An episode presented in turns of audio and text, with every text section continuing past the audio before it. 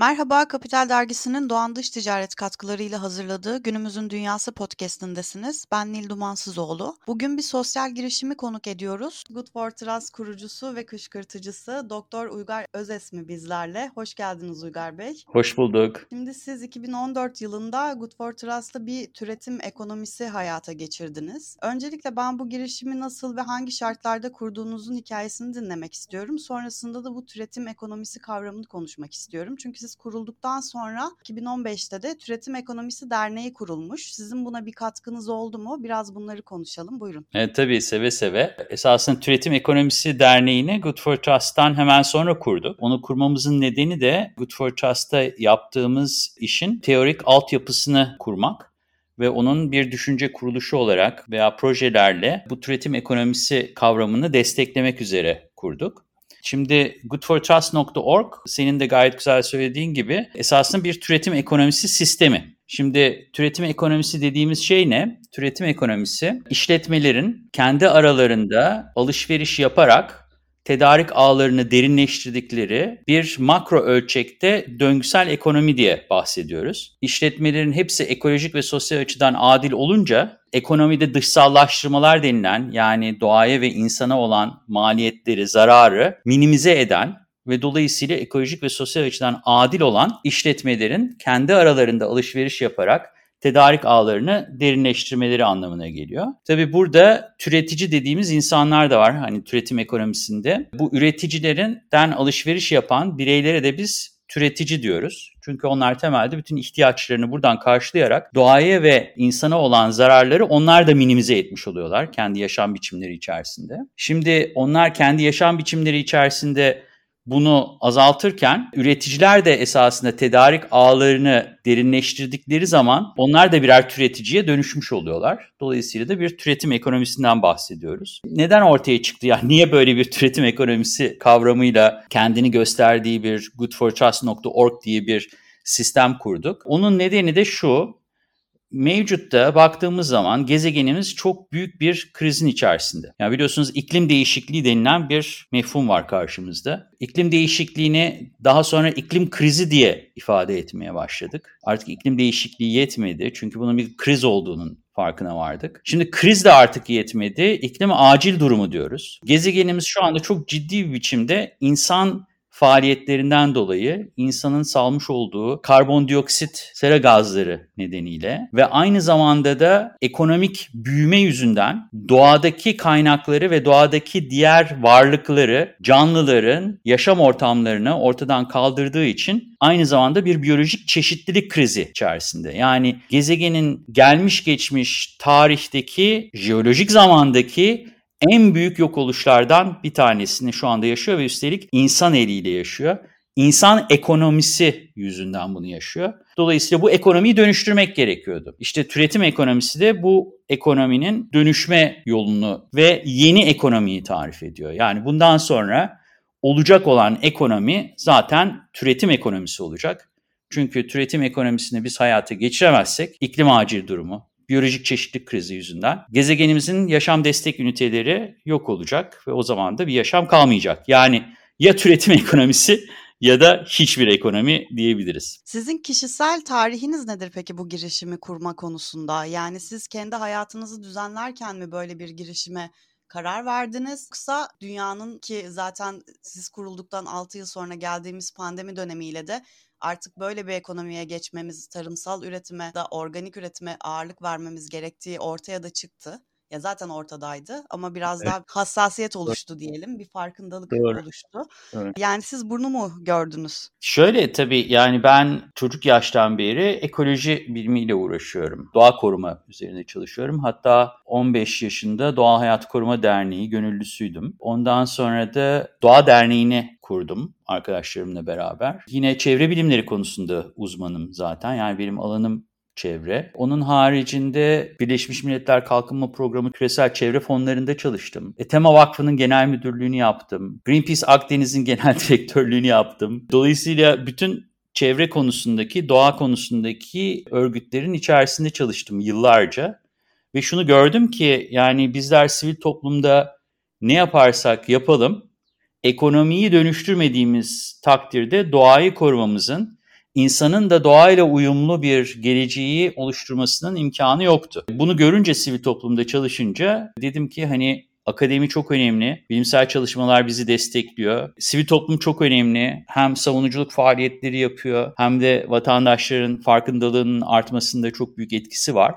Ama bunların ikisi de yetmiyor. Yani ne akademi ne sivil toplum sosyal değişim için yetmiyor. Bizim yapmamız gereken şey bunun kök nedenine inmek diye düşündüm. Dolayısıyla onun üzerine Good for Trust ve Türetim Ekonomisi doğdu. Kök nedene indik yani temelde Nil. Yaptığımız iş oldu. Kök nedene inip doğadaki bu yok oluşu engellemenin yollarına bakmaktı. E, o da ekonomiden geçiyor. Sen çok daha iyi bilirsin, bu alanın içerisindesin. Şirketlerle sürekli etkileşim içerisindesin. Yani şu andaki mevcut pratiklerin sürdürülemez olduğu son derece aşikar. Hala bir fosil yakıt şirketinin varlığı dünyamızda kabul edilemez bir şey. Hala kömür yakıyor olmamız kabul edilemez bir şey.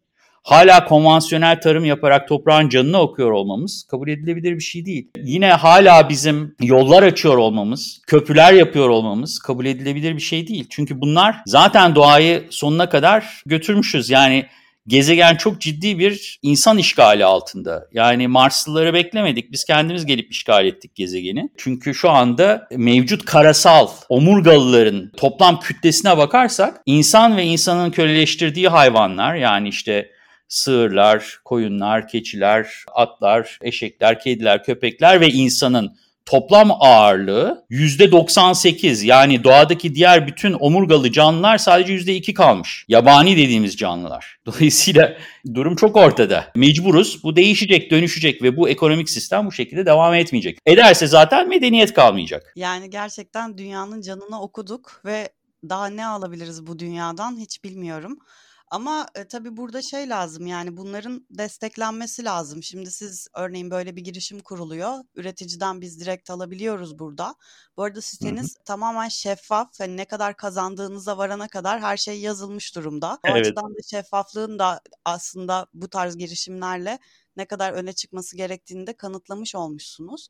Üreticilerinizi nasıl seçiyorsunuz bu noktada? Ben onu da merak ediyorum. Yani bir denetim oluyor mu? Nasıl ürettikleri, nereden aldıkları, nasıl sattıkları? Bizim doğrudan bir denetimimiz yok. Zaten ismi de Good for Trust ya. Hani trust güven demek. Biz iyiliğe güveniyoruz. Yani şöyle oluyor. İnsanlar bizde dükkan açmak istediklerinde ilk yapmaları gereken şey ürünlerini veya hizmetlerini tüketicilerle buluşturmak için bir niyet belgesi imzalamaları gerekiyor. Bu niyet belgesinde şöyle diyor. Diyor ki ben ekolojik ve sosyal açıdan doğaya ve insana en az zarar verecek şekilde üretim yapma niyetindeyim. Bunun için işte su kullanımımı azaltacağım, atıklarımı azaltacağım, döngüsel ekonomiye önem vereceğim. Başka üreticilerden satın alma yaparak doğaya ve insana olan maliyetlerimi azaltacağım. İş yerimi şöyle seçeceğim. Onun dışında çalışanlarımın bütün haklarını vereceğim. Onlara karşı adil davranacağım falan gibi bir niyet belgesi imzalıyor. Çünkü yani şöyle düşün. Hepimiz bir dönüşüm içerisindeyiz ve hiçbirimiz sütten çıkmış ak kaşık değiliz. Ama burada önemli olan hakikaten bu işe baş koyduk mu ve dönüşmek istiyor muyuz? Bunu biz burada belirliyoruz. Yani bu kurum veya kişi, üretim yapan, gerçek bir niyeti var mı? Onun için bir niyet belgesinin altına imza atıyor. Sonra da uzunca bir formumuz var. Bu formda da bütün üretim süreçlerini, bütün işletmesine dair detayları şeffaf bir şekilde paylaşmasını istiyoruz. Yani ben neyi nereden alıyorum, ne şekilde üretiyorum, hangi içerikler var, çalışanlarımın hakları ne durumda, kullandığım enerji nereden geliyor'a kadar büyük bir şeffaflıkla bütün bunları beyan etmesini istiyoruz. Sonra bu beyan ve niyet belgesi kapsamında niyetli üretici olarak bizim sistemimize dahil oluyorlar. Sonra kendileri bu niyetleri çerçevesinde ciddi bir ilerleme kaydederlerse veya zaten hali hazırda çok iyi pratikler içerisindelerse ve diğer üreticilerden ayrışıyorlarsa o zaman bizim bir konseyimiz var. Onların değerlendirmesine gidiyor. Bu konsey üreticilerin arasından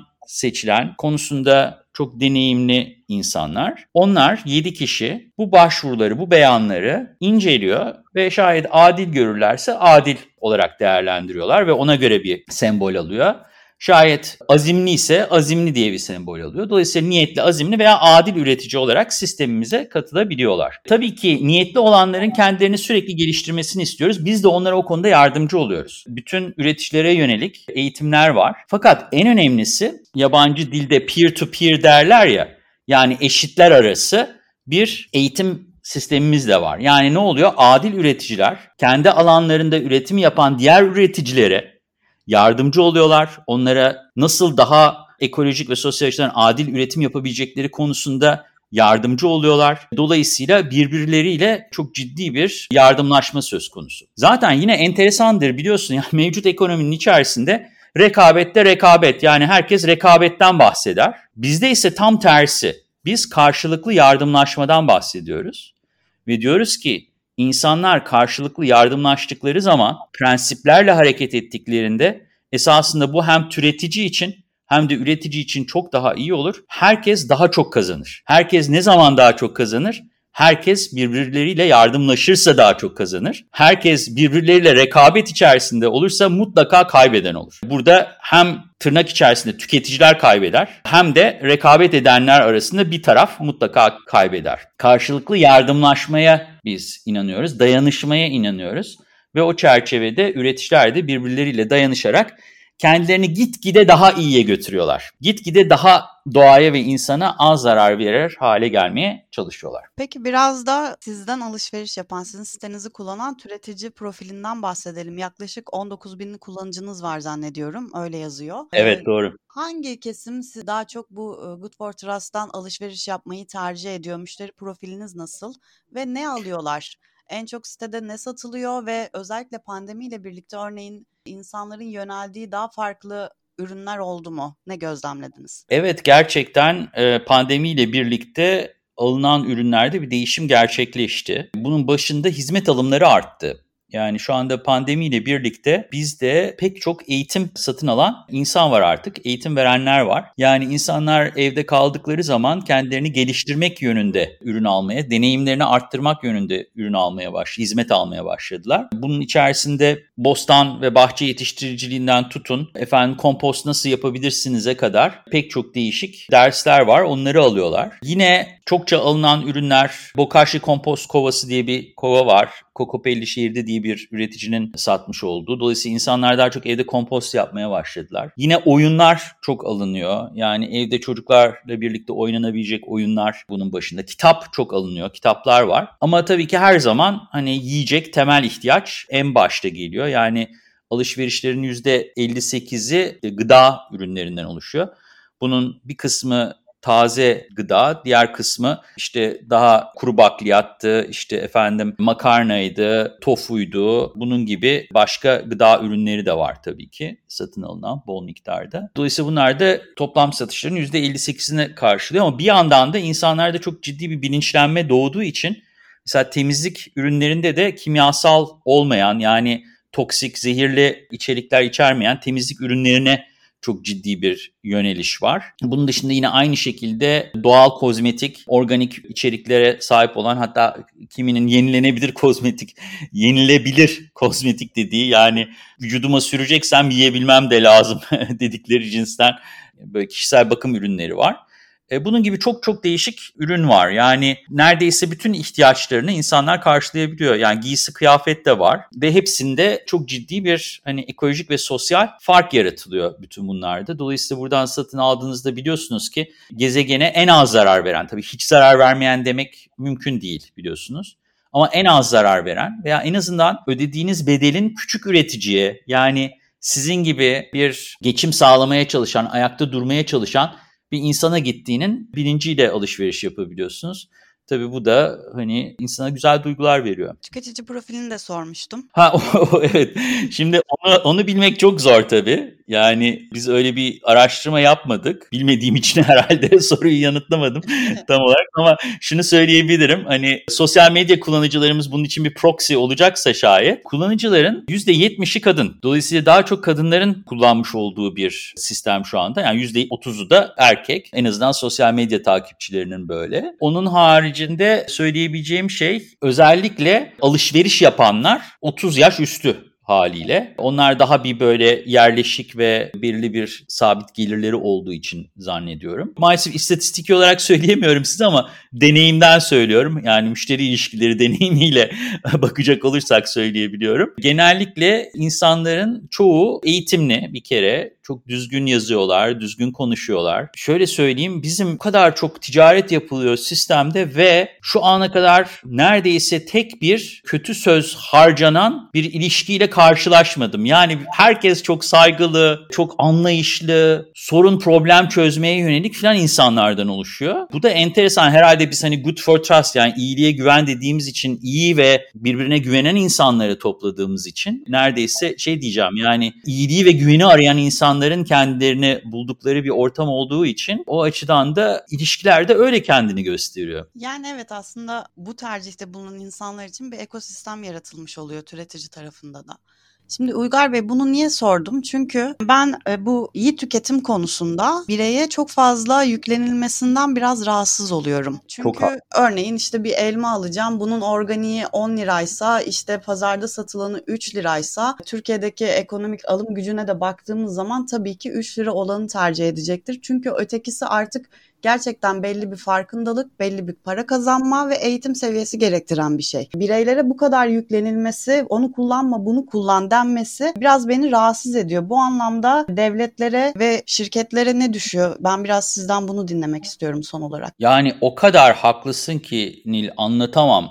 Biliyor musun, çevreci yorgunluğu denilen bir şey vardır. Çevreci yorgunluğu şöyle bir şey. Hayatını vicdani ve saygılı ve doğaya zarar vermeden yaşamanın güç olma durumu insanlarda çevreci yorgunluğu yaratıyor. Halbuki sistemin zaten çevreci olması gerekiyor.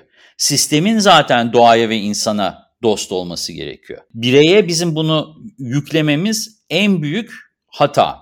Zaten bu yüzden de biz good for trust nokta org diye bir sistem kurduk. Bu sistemi kurmamızın nedeni insanlar için vicdani ve doğru yaşamayı kolay hale getirme sistemi bu.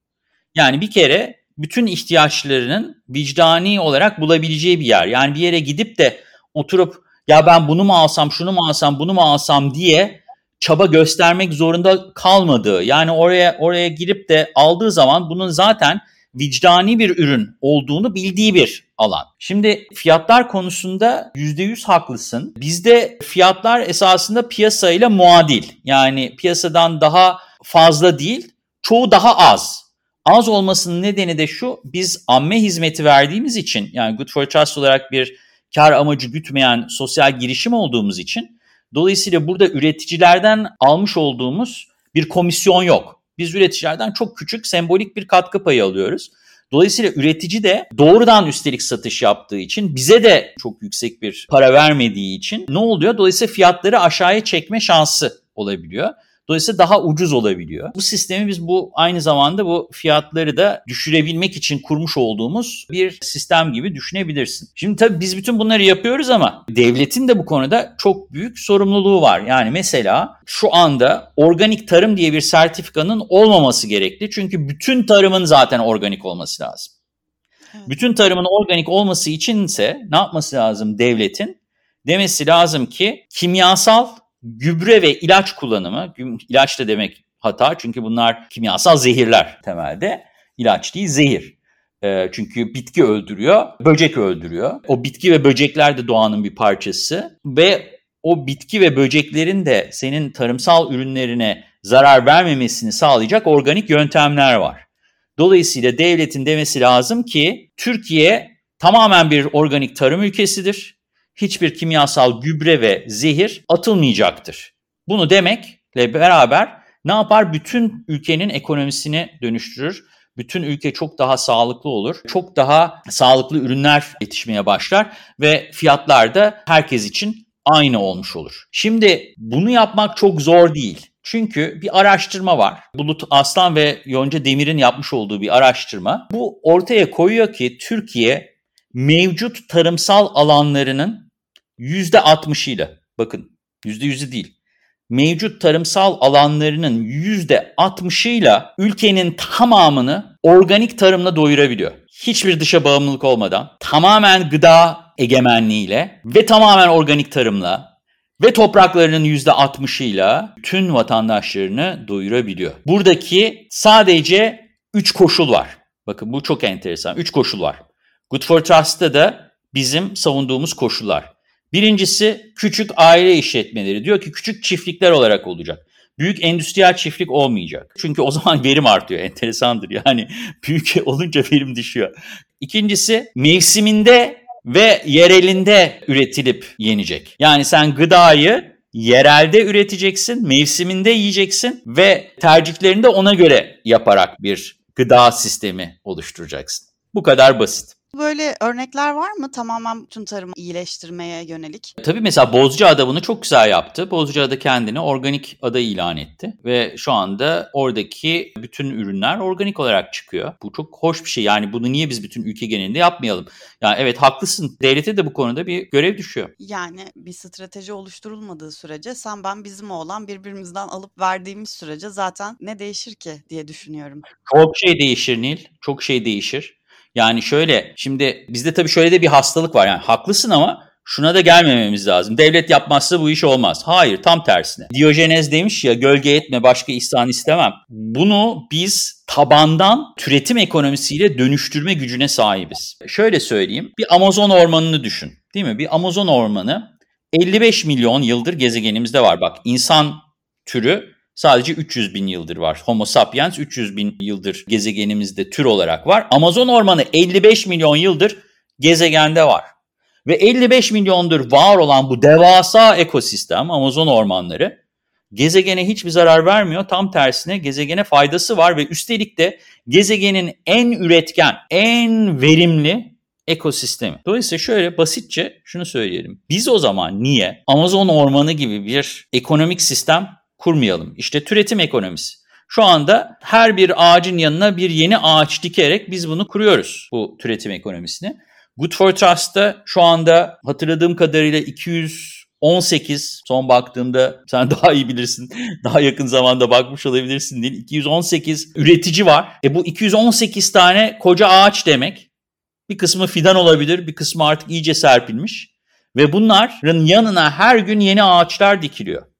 Yepyeni bir ekosistem doğuyor. Bir Amazon ormanı yavaş yavaş gelişiyor. Dolayısıyla yani ben devlet bu işe gölge etmesini başka ihsan istemem diyorum. Peki bu arada iki yüz seksen iki üreticiniz var. Ee, bakmıştım. Oo, çok iyi, süper. sekizi doğru hatırlamışım bak. Peki çok teşekkür ederim Uygar Bey katıldığınız için. Ben teşekkür ederim. Çok keyifliydi. Teşekkürler Nil.